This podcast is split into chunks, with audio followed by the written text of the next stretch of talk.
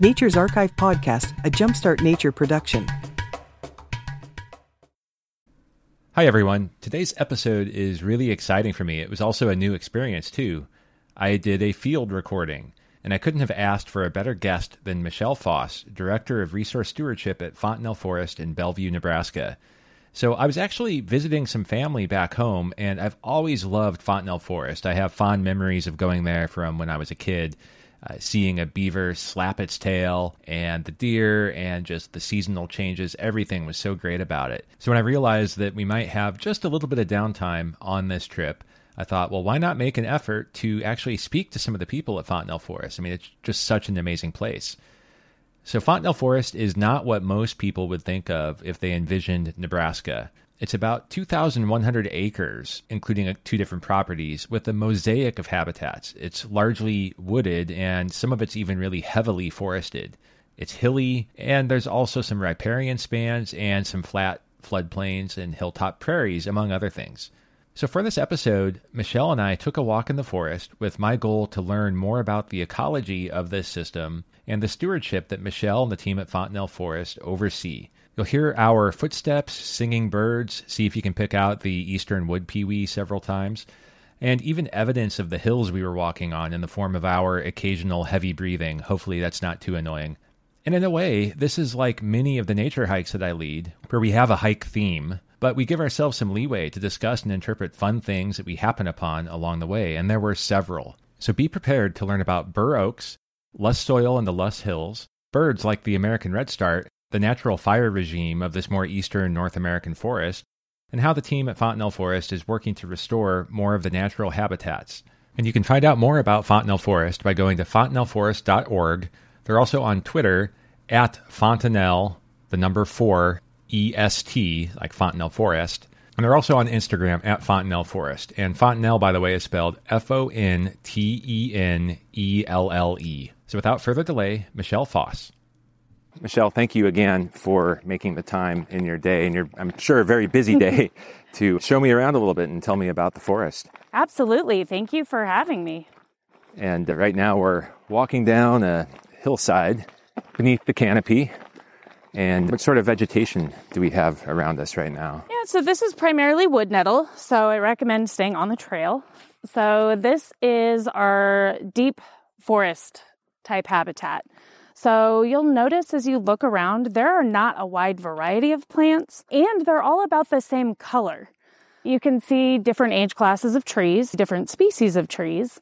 And we find that the forested areas are in the ravines and closer to water. So we have a huge variety of different habitat types here, all the way from riverine floodplain up to prairie in the hills. And it all has interesting transitions. Some of them are hard transitions where we've done some work and it hasn't quite evened out a little bit. And some of them are more natural transitions. So what strikes me about this area is how dense it is. And I don't know if this would be typical in a mid or late succession forest in this area, or is this density more because it's been protected for, for so long? A little bit of both. So if you look up, it's almost an entirely closed canopy, which is not typical for the state of Nebraska, except along the Missouri River. So we are in a unique position with where we are along the river and at the edge of the prairie to have a variety of habitats like this. So in addition to being protected, it's also degraded because for so long, protected meant not doing anything. So we've had invasive plants and other species come in and cause some problems. We've also had our natural processes stopped. So we have seen a lot of woody and tree encroachment up from the ravines into the prairies. Okay. And speaking of the, the forest more generally, you gave a bit of an overview of the different habitat types. And when I was researching to come here, I, I told you that I used to come here as a kid, mm-hmm. but that was just really the experience. I never really thought about the land and what it used to be like or what it could or should be. Mm-hmm. And in any event, I, I saw you had a timeline on the website, and it stretches back like two million years or yeah. something like that. You go way back, which yep. was really a lot of fun. I loved seeing that. But can you tell me just a little bit about this land going back in time, how Fontenelle Forest came to be, and some of the key milestones along the way?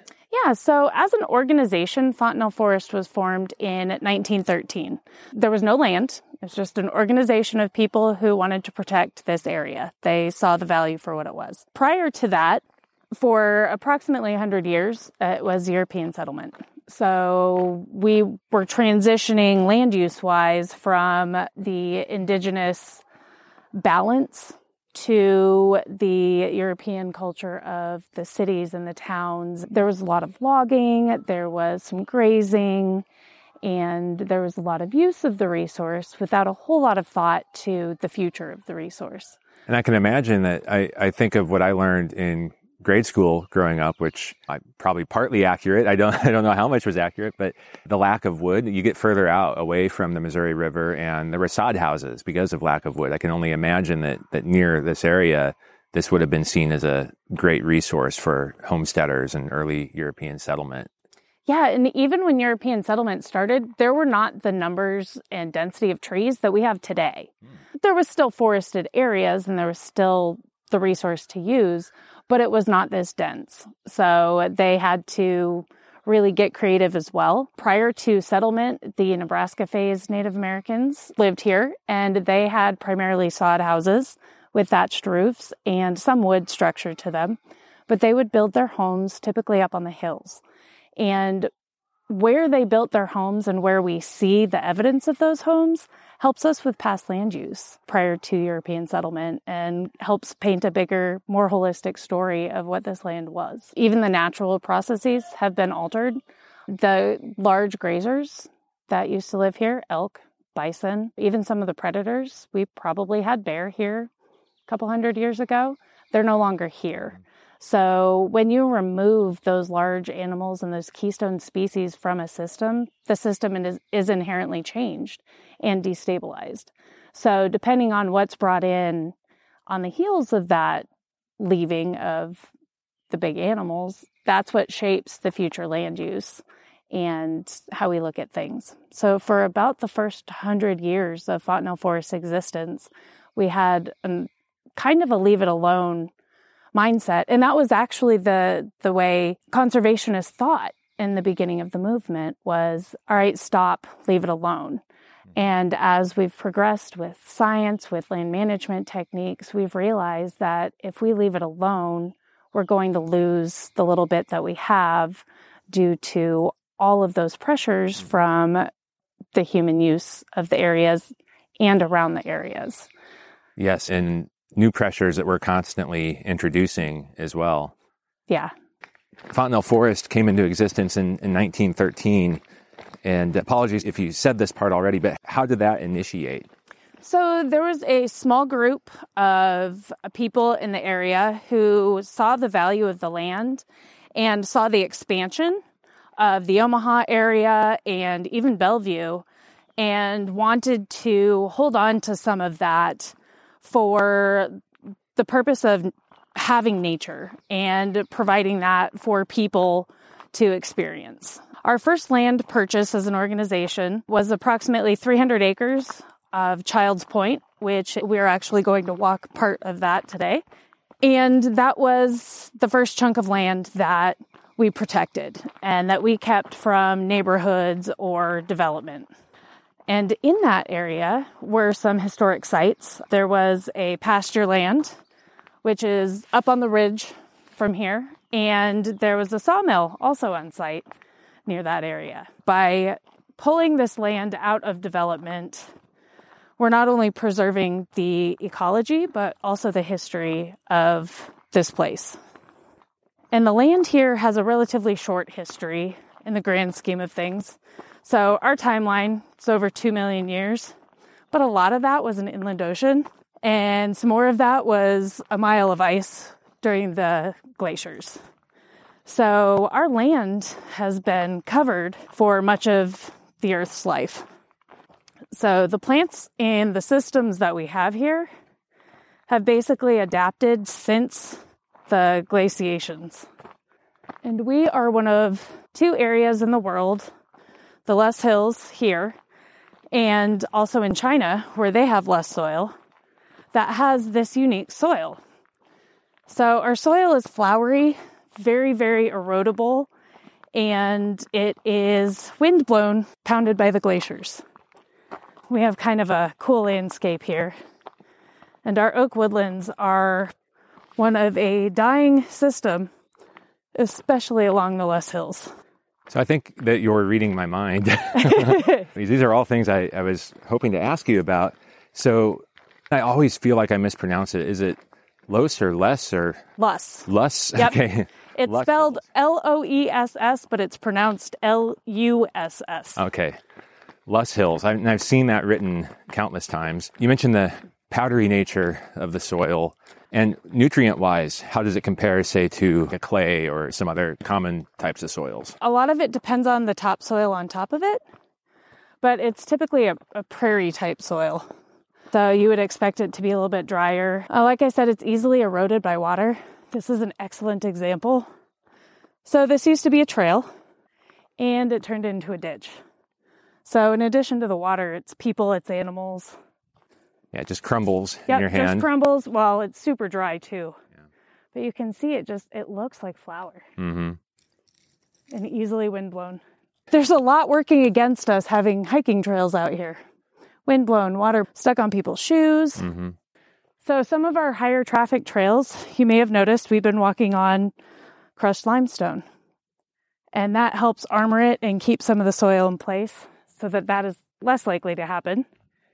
But we've also learned over the years how to build trails so that they're more sustainable. So outsloping and where on the slope to put them and not going straight up and down hills when possible. So what I'm envisioning is you, if you didn't know any better, you would make a trail and a combination of things start happening at that point. You're getting a little bit of compaction from people walking on it. The vegetation starts to die, so it's no longer holding the soil. That compaction creates a trough, so water will be channeled down the trail. The lack of vegetation from the use prevents the soil from being held in place, and then you pretty quickly you have almost a runaway process of erosion happening on the trail, and that's that's this. Yep. Yep. Yep. One of the main ways to combat that erosion from people and trails is switchbacks. And it's annoying to people sometimes when they think two steps and I can get to that next section mm-hmm. instead of going all the way around. But creating the trail that has switchbacks provides a safer path for people, but it also reduces the amount of water in any given part of that path because water is going to follow the path of least resistance, which in this case is no longer the trail. So that's how we move water off of our trails. This is a reroute of the trail we were on. We we tried going that way a little bit and decided that we were going to head this way instead based on some of the plants we've seen in different areas and just how things respond. Yeah, this is a little more open area here it too. It is. This is an area that we have done some significant thinning and repeated fire. Okay, that would explain it. Yep, so you can see the canopy is more open. You see there's a wider variety of plants. I don't know if you can tell this, but they're also different shades of green. So one of the things I've noticed with our restoration is that in addition to the biodiversity of plants, you have a wider variety of color as well. And I don't know if that is just because of all of the different plants or if there's different wavelengths of light that are getting through, but I have noticed that the greens are different when you have more open canopy. That's a really interesting thought. I'm probably going to look into it. Yeah, when I'm, I get home. I'm hoping somebody studies this if it hasn't been studied. Well, there are so many like general relationships that people have identified in nature. Nothing ever holds true one hundred percent of the time, but you know, for example, in the desert or any any location based on temperature, an animal's surface area to weight ratio, mm-hmm. limb length, like all these different sort of generalizations. And yeah, I could see how you could support a greater diversity of greens in an open area. Okay, so I did look into this a little bit more, and I found a couple of interesting things that actually confirm what Michelle was thinking. So for one, plants in shadier environments do have more chlorophyll, and that's going to make them greener. Now, in addition to that, though, there's two types of chlorophyll, and the darker type, chlorophyll B, is more prevalent in shadier plants. So those are two reasons why you'll see generally darker shades of green in a shady environment. It also makes sense why you would see a mix of different green colors when you start to have a mix of light pattern like you would in a more open area. And by the way, I've also included links in the show notes to the biological rules that I was alluding to. And one I was kind of dancing around was Allen's rule, which states that body shapes and proportions will vary by temperature. And more specifically, exposed surface area will be minimized in cold climates to reduce heat loss and increased in hot climates. Yeah, that's just one example, but uh, there's a good link on Wikipedia that I've included in the show notes. And I, I have to ask about the grasses too, because in California, so many grasses are European grasses that were brought in for grazing purposes. Mm-hmm. What is the general state of the grass population here? We have a very interesting combination of invasive, naturalized, non-native, and native. The one that you pointed out right here, this is called bottlebrush grass, and it is a native that we find in our more open woodland areas. All right. I will snap a picture of that. Side note, I'm an addict on iNaturalist. Oh, awesome. That's my favorite. So here's a really great dichotomy of where we have done some significant work and where we haven't touched. Uh-huh. So you have this wall of small baby trees with nothing growing underneath it. Right. Yeah. You look in the ground and there's very little. Yeah. And that that's not healthy. That's not sustainable at all. So what you see up here is a combination of removing of some of the smaller baby shrubby trees. We've also taken out some of the bigger trees to open that canopy, and then mowing and prescribed fire. Yeah, so I would love to learn a little bit more about that. You mentioned that one of the factors is fewer large grazers. Yes. I had an impression that there were a lot of deer in this area. Maybe that's wrong, or maybe the deer aren't enough. You give me a, a bit of a feel for for what's going on with the deer population and grazing. Correct? Yeah. So deer are browsers. So they browse on the upper level, some of these trees that you see here, whereas the bison and elk are more the grazers. Okay. And they eat the stuff at ground level. So they would eat these trees before they became big, whereas deer wait until they're bigger. Okay, and at that point, the trees can probably sustain a little browsing. Yep. And they don't really suffer too much. Yeah. As far as our deer population, it depends on where you're at and the year. It is a much more stable population than it was twenty-five years ago when we instituted our managed hunt. Back then, we had a huge overabundance of deer. And there would be things stripped bare up six feet tall.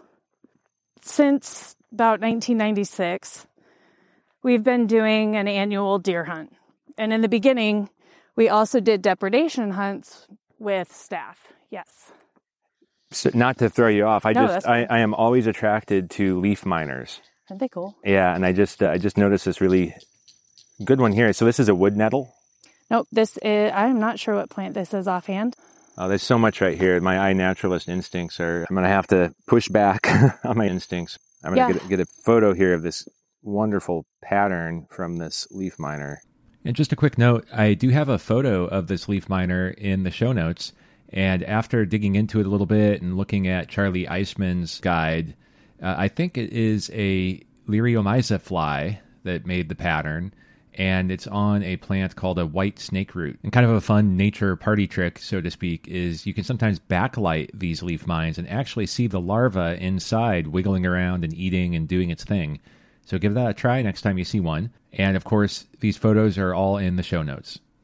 So in addition to those leaf miners, this is a linden tree right here. And if you look up, you'll see the leaves look pretty well skeletonized. Uh-huh. And that's a leaf miner too. Oh, really? Yep. That's some so, major leaf mining action. Yes. And actually, this is a, a good year for the trees, maybe not so great year for the leaf miners. Normally, we have a lot of leaf drop by mid-July. Okay. And these trees still have their leaves. So why do they still have their leaves this year? Because they haven't been predated on as hard. Once the tree has had enough, it drops its leaves. Okay. So we have not seen tree mortality from the leaf miners. They've been wreaking havoc since before I started ten years ago. We don't think that it is affecting the health of the trees yet because they still leaf out every year. Do you know what species of insect is doing the mining? I don't offhand, but I believe it is on our Nature Search. So okay. F F Nature Search is a website where you can look at a variety of the living things that you can find at Fontenelle Forest and Neal Woods. We have some really awesome volunteers who have created those pages. There's plants, there's insects, all kinds of stuff. So okay. if you go to Nature Search and you look up leaf miner, you should be able to find a bunch of leaf miners. So you know, of course, I did this. And of course, Nature Search, it really exceeded my expectations. It is so thorough and so many different things are listed there with great photos. Uh, I think this leaf miner is the basswood leaf miner. At least I assume it's pronounced basswood, B A S S. Maybe it's actually basswood. But it's a type of beetle and apparently quite prevalent, as was evidenced by the amount of leaf mining and skeletonization that we were seeing. So I was asking about the grazing, and I wanted to also follow up. When I think of bison, I tend to think of more of the, the plains. Mm-hmm. But there were bison here at one point in time? Yes. So probably not down where we are. We're actually down pretty low on the slopes. They would have been up on our ridgetops and our flats. Okay. So the intricate mosaic of habitats here at Fontenelle Forest starts at the river and works its way up. And we go through so many different and interconnected systems from that river up to the prairie, all of it contained within our borders. So we own about fifteen hundred acres of land here in Bellevue. And then we also own another six hundred or so acres up north of Omaha.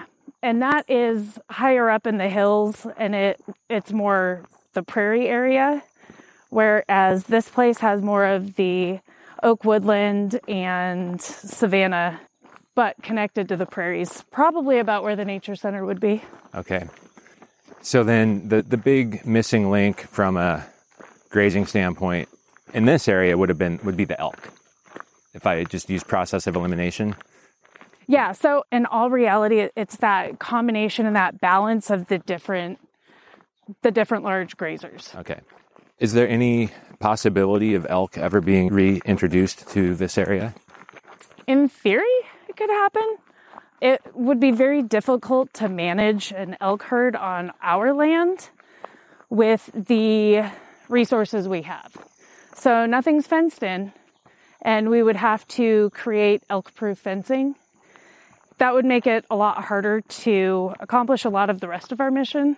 Okay. So at this point, we just mimic large grazers with our mechanical thinning.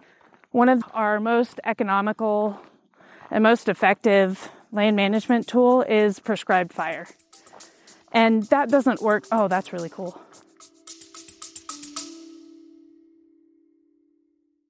Hey, nature enthusiast, do you want to be part of something bigger? Well, we're building a movement at Jumpstart Nature, and we've just added some new volunteers to help with our podcast and website. But this means our costs are going up too. I need to purchase software licenses to give them access to the production tools we use. For example, one media editing license costs twenty-one dollars a month. And this is where you come in.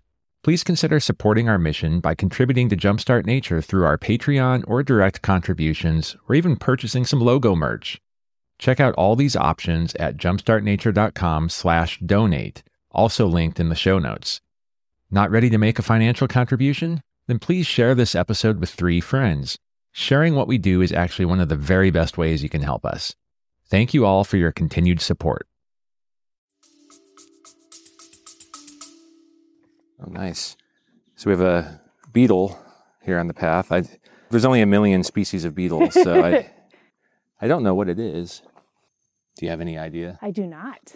It's very, almost like a maroon-brown color, shiny. Okay, so again, Fontenelle Forest Nature Search nailed this, as did iNaturalist. So this is called a reddish-brown stag beetle. So my in-the-field assessment of the color apparently was correct, or at least the common name validates that. And I have pictures, again, in the show notes. It's a really, really cool-looking beetle. Big jaws. It's almost an inch and a half long and a super unique color. The Nature Search website has some interesting tidbits. It says that the males use their mandibles to fight at breeding sites, and eggs are deposited in rotting wood. Larvae live in decaying wood of deciduous trees, and they take two years to develop, and they also pupate in the nearby soil. So prescribed burns. Yes. So that was also a land management technique used by the indigenous people. There were also natural fires, lightning, and then more recently, a lot of the unintentional fires would have been by the railroad. But fire is not just part of this landscape. That type of disturbance is actually required by our oak woodland species, our keystone species, the bur oak. So it requires disturbance. So it needs wide open areas for the acorns to germinate and thrive. So we get a lot of little tiny saplings, but then they get shaded out. Is there any historical evidence of what maybe a typical fire return interval would have been for this area in, at any point in the past? Maybe it's during pre-European or maybe even further back? So not specifically here at Fontenelle Forest, but the generally accepted prairie fire return interval is approximately four years. We are piggybacking off of research out of Wisconsin and many other oak woodland areas that say repeated annual fire as you're controlling invasives and the woody plants is required, and then you play with it and see what your results are. But we anticipate it being approximately three to five years. Wow. Once we get to a point where we're in maintenance and we're not in active restoration. So that is really surprising to me. I generally think of this area here anyway as fairly wet. I know I, I've I lived here long enough to know that there are droughts, but uh, humid. And, you know, I'm thinking about the California chaparral having a, a frequent fire return interval, and that landscape is so much drier. So that's really, really interesting. Now, in the prairies, is that is that because there's a lot of annual vegetation that yeah. Yeah. dies out, dries out? Okay. Yeah, so approximately four years is the accepted fuel loading for maintenance of the prairies. And in these ravines where the forest was denser, they would have bordered some of the prairies? So it wouldn't directly border. So right here, we're in one of our hollows. Fire does not burn down here. So how you were talking, the humidity, the wet, this is not conducive to fire. So where fire occurs is up in those drier landscapes, that oak savanna, oak woodlands. It does travel down into the forest more, but that's less of a fire adapted landscape. So it's less receptive to fire. Also, our fire is very different than the fires, say in California, mm-hmm. where they're they're hot, they're explosive, they're fast. Our fire is slow moving. It doesn't burn as completely. So when we have a burn, we expect bare patches. We expect places the fire doesn't go at all. We actually use hollows as fire breaks in some instances because it's just not receptive to fire. Natural fire break. Yeah, the homogeneity, I think, of some of the western forests that never used to be as homogeneous. That's one of the factors now that makes fire so much worse, because you don't have the natural variance in the landscape that can act as a fire break. Right. So the bur oak requires disturbance. It needs that more open canopy. So you mentioned oak savanna. That's conjures up to mind a very sparsely populated environment with trees, like the canopy, what, what twenty-five percent canopy coverage or less? Oh, less. Yeah. Yep. Yes. And that where we do restoration work is based on plant communities we've seen and any land use history we have. So we have a pretty good timeline from Lewis and Clark to now. And pre-Lewis and Clark, we go based off of plant community changes from different surveys, where the Earth Lodge sites are. So where an Earth Lodge is, that tells us it was pretty open. So that would be a candidate for savanna work. And then we've chosen about the upper twenty percent of slopes for restoration work. Now, as we said before, there's a lot of generalities in nature, so that doesn't work all the time. If we see a bur oak farther down a slope than twenty percent and we see those open area plants, we're going to do some work there. And if we see an area where we have a diverse forested landscape that comes higher than twenty percent, we're probably not going to spend time restoring that to savanna either. Are there other species that are fire adapted, or maybe not necessarily disturbance, requiring disturbance, but more specifically fire?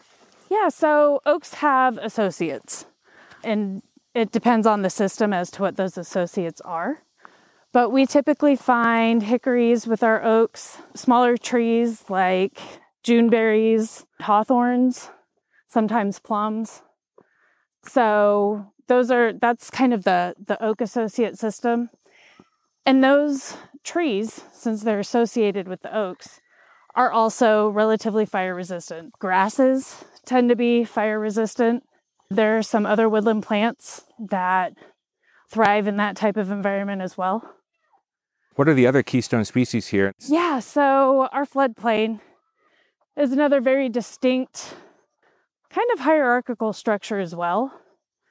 And one of the keystone species there is cottonwoods. So sticking with the tree theme, but also beavers, because they can impact the system an incredible amount for the amount of biomass they have. Here's an excellent example of erosion, a trail that hasn't been fixed yet. Yes. So we also have done large-scale erosion control projects, and we're about to walk across one of them. So there's the Missouri River, just to our right, which has been extremely channelized and engineered back in the thirties. We actually acquired some extra land when they channelized the river.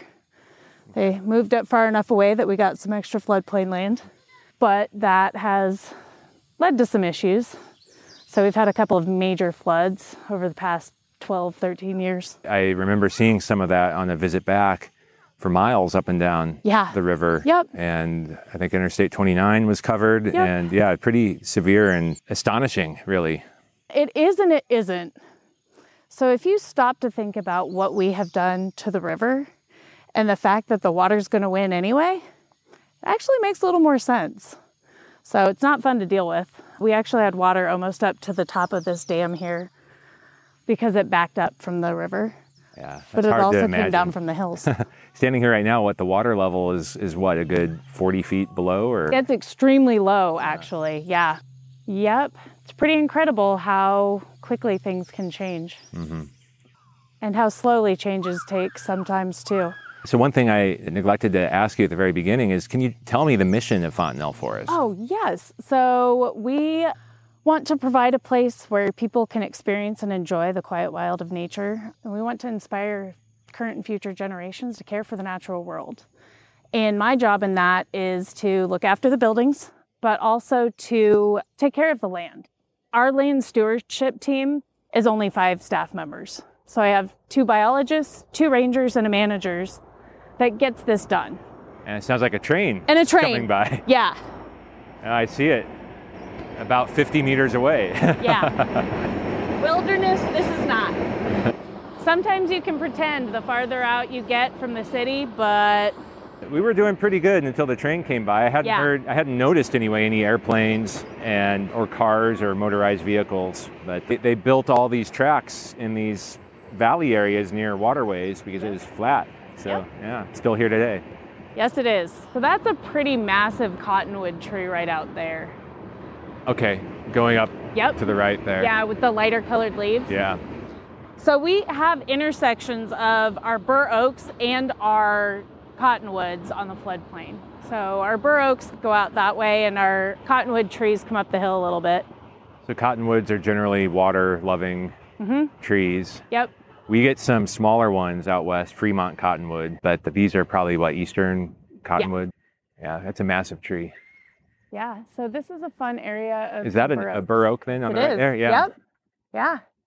So that one had to grow up a little bit before it could grow out. One of the hallmarks of a healthy bur oak tree is that its branches are spreading. So most of our bur oaks travel up before they go out because they've had to compete with some of these smaller, faster growing, shade-loving trees mm-hmm. that would historically have been down in lower areas. It's reminiscent of some of the other oaks I've seen where it has sort of the, the, the gnarly yep. pattern of the of the limb growth, and, and big limbs too. There's uh, a couple of good ones that we'll see up on the third loop of our boardwalk heading Okay. Up. Did, were you able to finish the mission statement before the train yes, came by? Yes, actually okay. I got it all out. So basically we want people to connect to nature, and by having people connect to nature and providing an actual natural space, we're going to help empower other people to take care of the natural world. Whether that means they're volunteering here or donating to us, or doing it on their own somewhere else. Maybe it's native plantings in their yard or energy conservation in their home. Mm-hmm. So yeah, there, so many ways. So many ways. And some things are small. You mentioned only five people on staff for land stewardship. Do, yes. do you have a lot of volunteers we then? We do. We are blessed to have a huge crew of people who help us out. So we have a regular Tuesday, Thursday morning group. Right now it's primarily retirees. We also see a lot of students throughout the school year. And then we have once monthly Saturday work days. Okay. In addition to that, we do have an internship program. So we have been hiring two summer interns, approximately college age. And then this summer, we partnered with the Latino Center of the Midlands, and we have three high school students as well. Nice. Yeah. So, so it sounds like a pretty good variety of groups and ages and population. We're trying. Access to nature is a privilege in a lot of cases. And we're recognizing that and trying to make it more accessible. And one of the ways to do that is to let people know this is something you can do as a job. I'm curious what your experience has been with, say, middle-aged parents and getting them engaged. So for our Saturday work days, we had a family who moved a couple years ago, but they had a two-year-old daughter, and it was mom and dad. And only one of them was actually volunteering and helping us. The other was following the child around. But the whole family was here, engaged and learning on what we were doing. So she was super helpful picking seed too, because she could get the lower ones. Ah. So we try to make it so that any experience level is welcome. We just want people to get out here and see what we have. We feel that once people get out here, they'll have a better understanding and they'll want to be out here more. So we actually have a lot of people who come and this is their nature outlet. So they're they're in manufacturing, or uh, I was talking to a software engineer a couple of weeks ago. This is what he does for fun. That's great. Coyote scat. Oh, I'm standing on it. That that is. You see the little yep. twisty and all the hair. Yep. We do have foxes too, but you don't usually see evidence of them on the trails. They are a lot more skittish of people and people mm-hmm. smells. Okay. Coyotes will come out after most people are gone. So speaking of larger animals, there have been in recent years more and more reports of mountain lions making it into eastern Nebraska. Yeah. Do you expect to see mountain lions here in the forest? Not long term. The couple that we may have had pass through are just passing through. Mm-hmm. We don't have enough habitat for them to be able to be here. We're pretty forested. So the two that we think have been through here in the past ten years or so have primarily been male. So I don't expect to see them. Coyotes are our biggest predators, which is why we have to have the managed deer hunt, because they don't have any predators. And you still do the managed deer hunt to this day? We do, yep. Every year. Now we're down to four days and only at this property. We used to do a couple weeks here and a week up at Neal Woods. But right. we are seeing fewer and fewer deer. So that aligns, you're saying it's a more more stable population, yes. so you've been able yep. to ease back on that. Yeah, so we look at kind of a, a rolling average over the past few years of our deer take and also what we observe in the field. If we have a couple of years of a lot of triplets being born, we may up our hunters. But right now, I believe we have twenty-five. And not everybody gets a deer. Okay. Oh, here we have a cicada. Oh, yeah. It's just still alive. It is. I did not think it was alive. So it was laying upside down, and I touched it, and it gave me a little wing flap. Yeah, this is... The sound of the cicadas here is something that I think is just makes me feel at home, having yeah. grown up yep. in the area. So this is another area where we've done some thinning. The storm last July helped us with that. So it took out some of the canopy. Not necessarily what we would have taken out, but can't do anything Seeing about it. Seeing some bur oak leaves that are around here somewhere. Yeah. yeah. Yep. So there's one right here. This one's dead. But even dead bur oaks can sustain some incredible populations of animals. I'm I'm going to guess there's a lot of insects working on the tree right now, and woodpeckers. And... Yeah, so you can see there's a bunch of holes in there from woodpeckers. Once it hollows out, other critters will build homes in there. Of course, fungi are oh, yeah. probably enjoying it. It seems like it seems like a lot of oak trees have a one or two symbiotic fungi. Yeah, so mycorrhizal fungi are extremely important, not just to bur oaks, but to most forest and tree ecosystems. There's some science coming out about the fungal components in all different systems and how they are the web that holds everything together. So this is a place where we've done significant work. We've had some woodland sunflowers pop up. We did not seed this area. Interesting. So these seeds may have been here for years or decades, yeah. waiting for the chance. Yep. So this is the third loop of our boardwalk. You can see primarily our trees up here are bur oaks and hickories. You can see there's one right back here that we call it wolfie when they, they spread their branches out. You can see how some of the upper branches are just enormously long. That's a very interesting shape. It is. It's like the trunk stopped and it put all of its yeah. effort into going out. Into going out. So it did that looking for sunlight. So when you're thinking about stewardship of an area as diverse as this, there are so many factors that come into play. Because you do, you mentioned you have some invasive species, you have some non-natives that have kind of mm-hmm. adapted to the space, and then, of course, the native species. And I know what you do for one, if there's a species of concern, what you do for that species may be detrimental to another important one.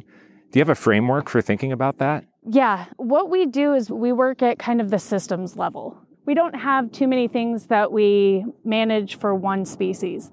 We talk about the bur oak a lot because that's one thing you can get your head wrapped around. It's like the monarch butterfly for all pollinators. Mm. It's it's that one thing to focus on. We look at the functioning system as a whole and build our management plans for the area around that. Okay. We've been doing management here since the late nineties. So this is one of our longer term projects. We've done thinning in various stages, and we've done some mowing as well as fire. And when you thin, do you generally leave the, I see a lot of trunks and branches. Do you generally leave it, or do yes. you cut yep. some of it out? For the most part, we leave it. Some of it will haul out if it's easy to do, but for the most part, it stays. We and that's do a brush habitat pile. Too. So. Right. We do brush pile in a lot of instances because if you leave like tree canopy and some of these logs laying down, nothing can grow where they're at. So if we are trying to get in and actually manage an area, we need to be able to, one, move, and two, get fire and our thinning mechanisms through. Okay. So we do brush pile. Sometimes the brush piles just sit there and they eventually break down. And sometimes we burn the brush piles. We do some burning in the summer, but typically if we're going to burn a brush pile, it's going to get done when we burn the unit. We don't do thinning where we are not going to follow it up with other treatments, typically prescribed fire. I see where that would make sense. So how about some of the invasive insects that have been making the news in recent decades? Emerald ash borer, are you being impacted? Of course, there's the Japanese beetles that defoliate lots of different things. Yeah, so we are not seeing a whole lot of problems specifically from the Japanese beetles. We're finding that they prefer the cultivated plants, not the native ones, which is awesome. That's not to say they aren't here and they're not doing some damage, but we are not seeing any issues from that.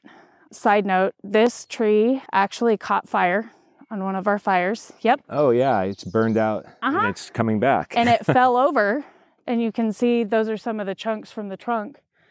And this is a perfect example of how resilient bur oak trees are, because there's a whole lot of stems that grew up out of that stump. And that only happened in two thousand sixteen. Okay. So, yeah, so it's not, been about six bad. years. So it's its roots not impacted by the fire, has all that resource to help it come back. Yep. And it's it's a pretty old tree. It had been hollowed out before the fire impacted it. So this tree has been given a whole new life. Yeah. Yeah, it's amazing. Also, I stop when I have good eye-level view of oak leaves. Yeah. I'm also looking for plant galls on yes. the on the oaks. So this one has some on the branch here. You can see oh, that yeah. impacted the leaf out of that one. I'm trying to think. I don't see too many galls on this one.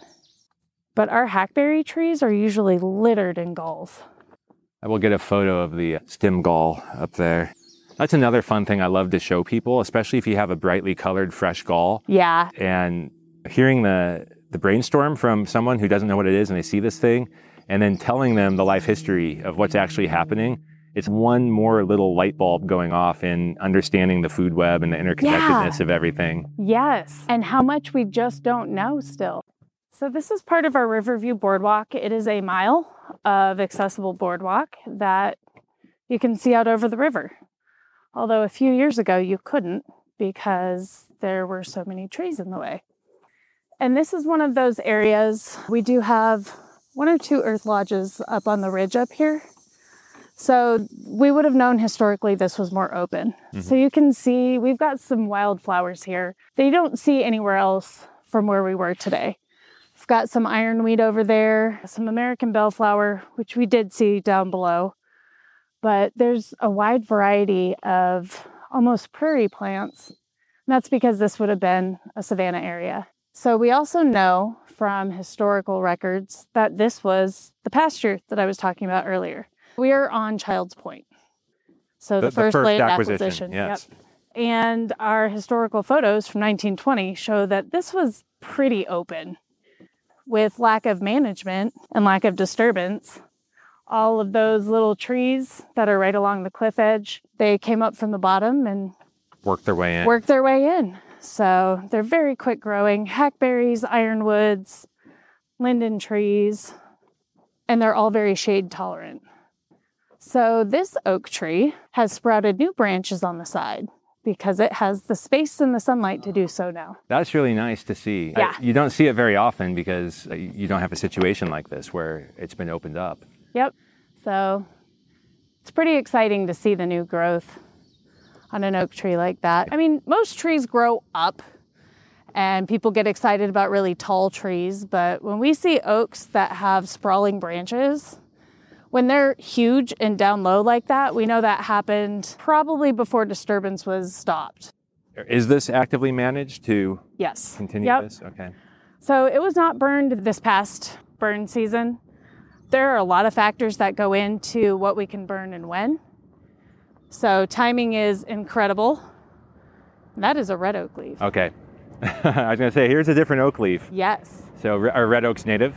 They are. So we have the two oaks predominantly here at Fontenelle, and that's the red and the bur oak. We're in a weird transition here. The Missouri River is an east to west kind of buffer zone, but we are in also a north and south buffer zone. So if you go down south, hour and a half, Indian Cave State Park, same base system, they have significantly more oak species than oh, we really? do. Go an hour and a half, two hours north to Ponca State Park, same thing. Huh. They have another set of oaks. So we just are, are in that weird middle phase where we only have the two main species. So here we have a lot of the old growth oaks. So you can see... Oh, this is nice. Yeah. yeah. I, I was busy looking down, but this is so reminiscent of some of the valley oak stands that I have back home. So this, we are guessing, educatedly, that this would have been more what it looked like several hundred years ago. So it's still pretty dense here. It's not quite a savanna, right? It is not quite a savanna. Yeah. So there's there's quite a few old oaks out here too. So they probably wouldn't have all made it had the normal disturbance regimes been around. One of our previous directors of stewardship did his master's thesis here on the land use and did tree cores of a lot of our trees. And he found some three hundred fifty year old oaks back in nineteen seventy-seven. So tree cores, drilling a hole? Yes. Yep. That way. And that's that's challenging because so many oaks are hollowed out in the middle. Yes. So that probably would have taken some work and some challenging assessment. And they don't grow evenly on all sides either. Mm. So yeah, it's, I never mastered the art of tree coring. I took a dendrology class in college and I I decided I would be happy to look at other people's tree cores. Have them help you interpret it? Yep. I'm happy to look at them. I just can't drill them. I've been enjoying, as we walk through the more open habitat, it was noticeably more bird activity, more bird diversity. I was seeing nuthatches, woodpeckers, cardinals. There was a flycatcher back there. You can see that impact, too, where you, at the transition, at the, what what's that called? Ecotone. Yep. Yeah. And I didn't even have to point it out. Yeah. So one of the other things that we're finding as we open up the canopy, you mentioned right away mosquitoes.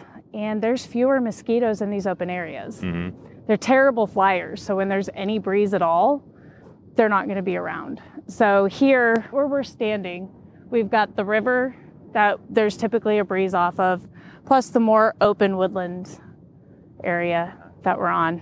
So, yeah. One nagging thought I had back to the invasive insects.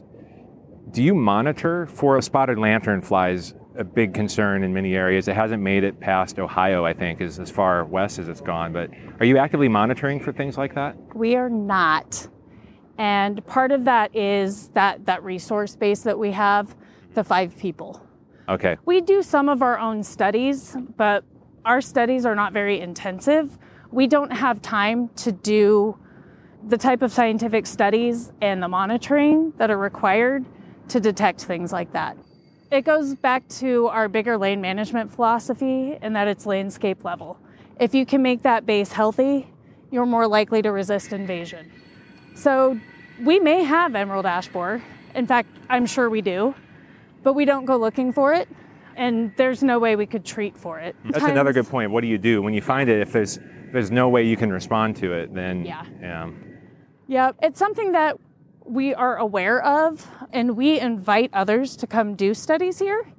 We actually have had researchers from U N M C and Department of Agriculture come out and study ticks because Lyme disease prevalence has gone way up in the Omaha area, oh. which typically means that something around here is probably carrying Lyme disease. Mm-hmm. And that's so, usually a tick. Yeah, yep. So that's being studied. We had another researcher put out some traps for an invasive longhorn beetle, and they detected one. Okay. But there's nothing we can do about it, feasibly. Yeah. Ticks are an interesting space at the moment because their seemingly range is, is increasing. And have you heard about alpha-gal syndrome? Yes. Yeah, there's new pathogens emerging. Yep. And it, it all goes back to that balance of nature. And there's imbalances. There's a, a very interesting, and, and I don't know how this might be relevant here or not, but California has a relatively low occurrence of Lyme disease despite having large numbers of ticks.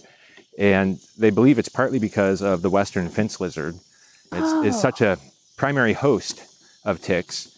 Somehow the fence lizard has a defense against Lyme disease, and it actually purifies the tick. So that's incredible. It, yeah, any tick that, that attaches to a western fence lizard is then cleared of Lyme disease. Oh, wow.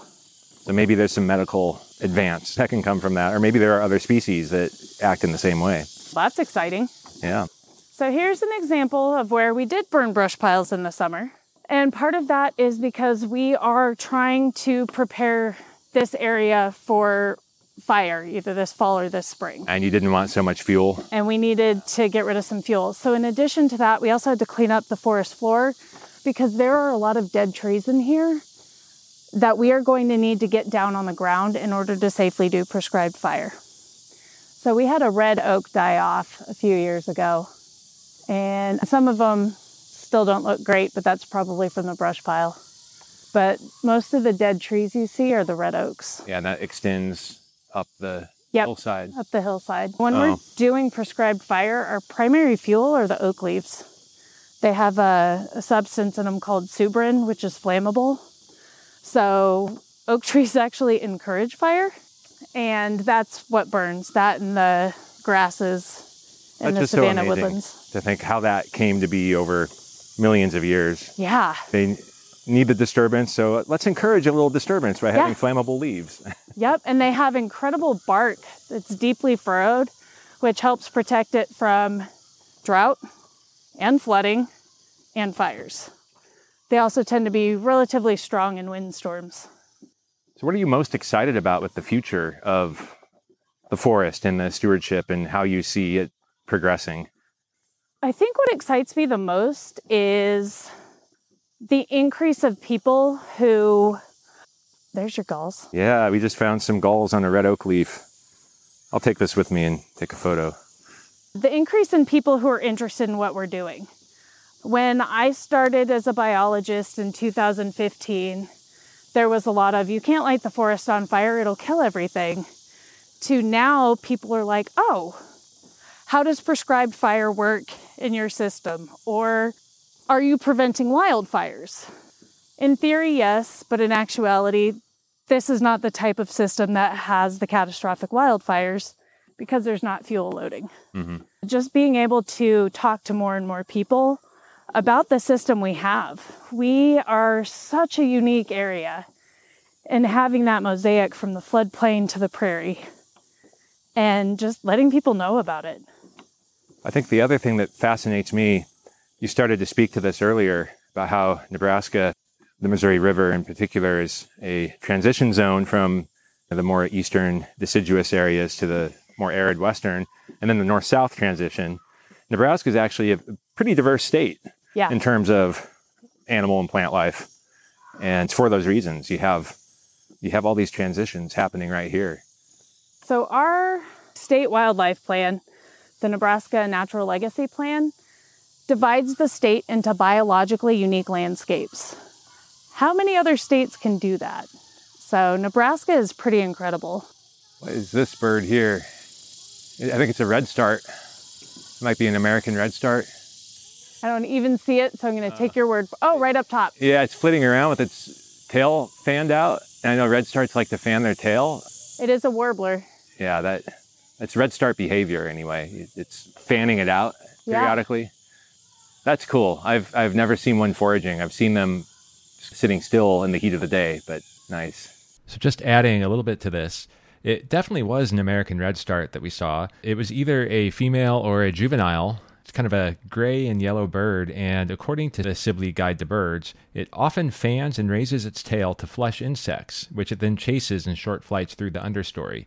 So a pretty cool find. It's not that uncommon in eastern deciduous forests, and actually makes its way up into Montana even, and is a vagrant in much of the West. So this is a bird that much of the United States, or much of North America for that matter, can actually see.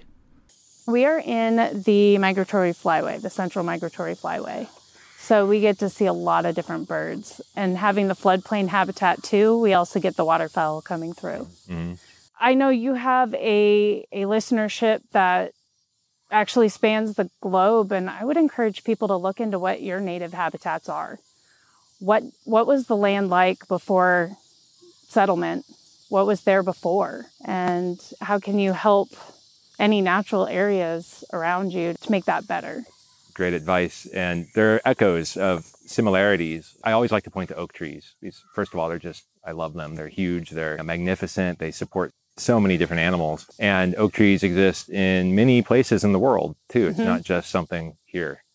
So, great yeah. advice. We did a fire training with a training exchange from the Niobrara Valley, and they had people from Spain, and they were working in an oak woodland system. Mm-hmm. So they came out here to see how we do it. Nice. So it's pretty cool. There's one more tree I want okay. to show you that Let's is evidence that. of logging. So bur oak trees, we already saw how resilient they can be. But in addition to bur oaks, walnuts, even some hickories will sprout stump suckers when logged as well. One of the really fascinating things about the evidence of logging is how many of those trees have come back as double and triple stumps. Mm.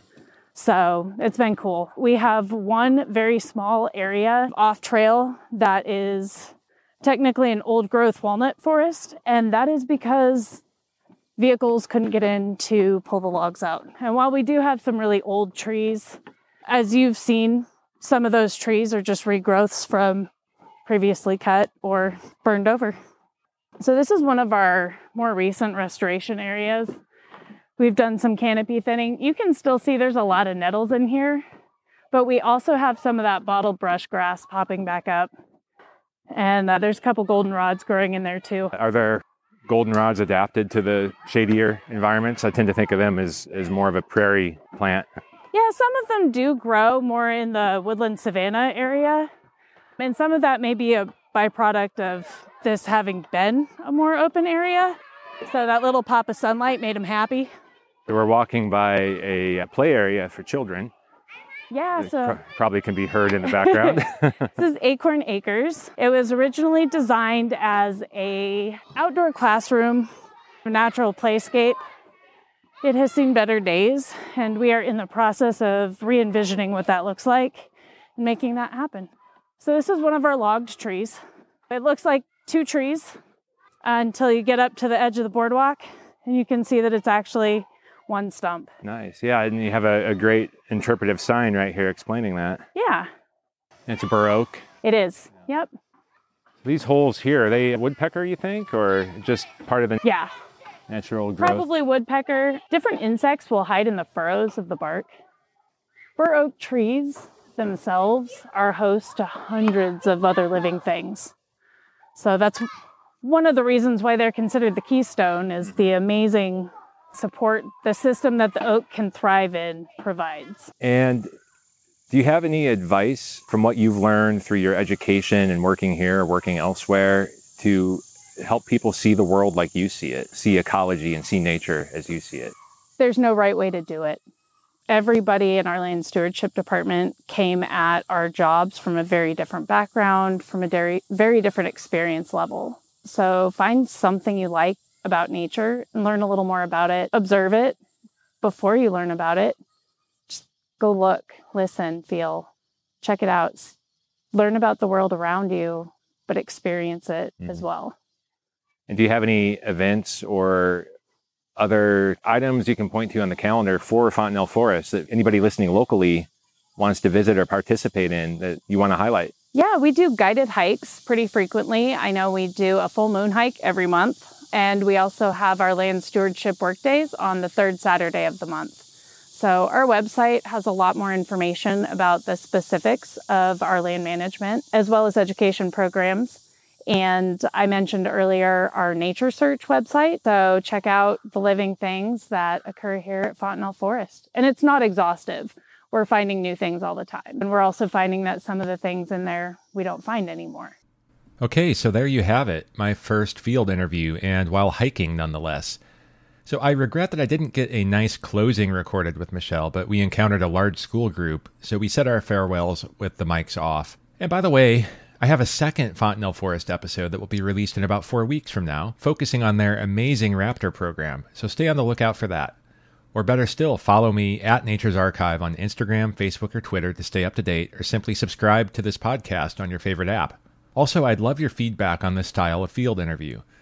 What did you like or dislike? Did I need to be more descriptive about the things that we were looking at? Would you like more or maybe even less of the ambient audio in the background? Of course, the audio quality of a lav mic like I had clipped to my shirt won't match my studio mic, but I also plan to try one or two other styles and hopefully get a little better audio quality in the future.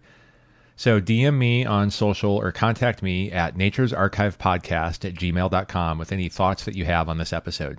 Thank you. Thanks for sticking through the entire episode. If you made it this far, I hope that it means that you enjoyed it. If so, please spread the word and share this episode with three friends or groups that you think would enjoy it too. As for today's episode, let me know. Did I miss anything? Was there a topic I should have covered? Let me know at podcast at jumpstart nature dot com or D M me on any of my social accounts. I'll do my best to answer your questions. You can find me at Nature's Archive, one word, on Instagram, Facebook, and Twitter. I also share photography, nature stories, and much more on those accounts, so you can follow just to stay in touch, too. And despite being called crazy by numerous friends and colleagues, last year I left my tech career behind to start Jumpstart Nature, which Nature's Archive is now part of. For the sake of myself, my family, and the planet, I need to make this work. So please also consider becoming a patron at patreon.com slash jumpstartnature. I offer some exclusive content and perks, and you can start donations as low as four dollars a month. Lastly, please also check out our latest creation. It's the Jumpstart Nature podcast. We just completed our pilot season, where each episode reveals an unseen, surprising, or misunderstood nature topic with the help of experts and our host, Griff Griffith. It's entertaining and inspiring, and even reached number three on the Apple Nature podcast charts. There's much more on our roadmap, but we need your support, so check out jumpstart nature dot com for more details. Thank you.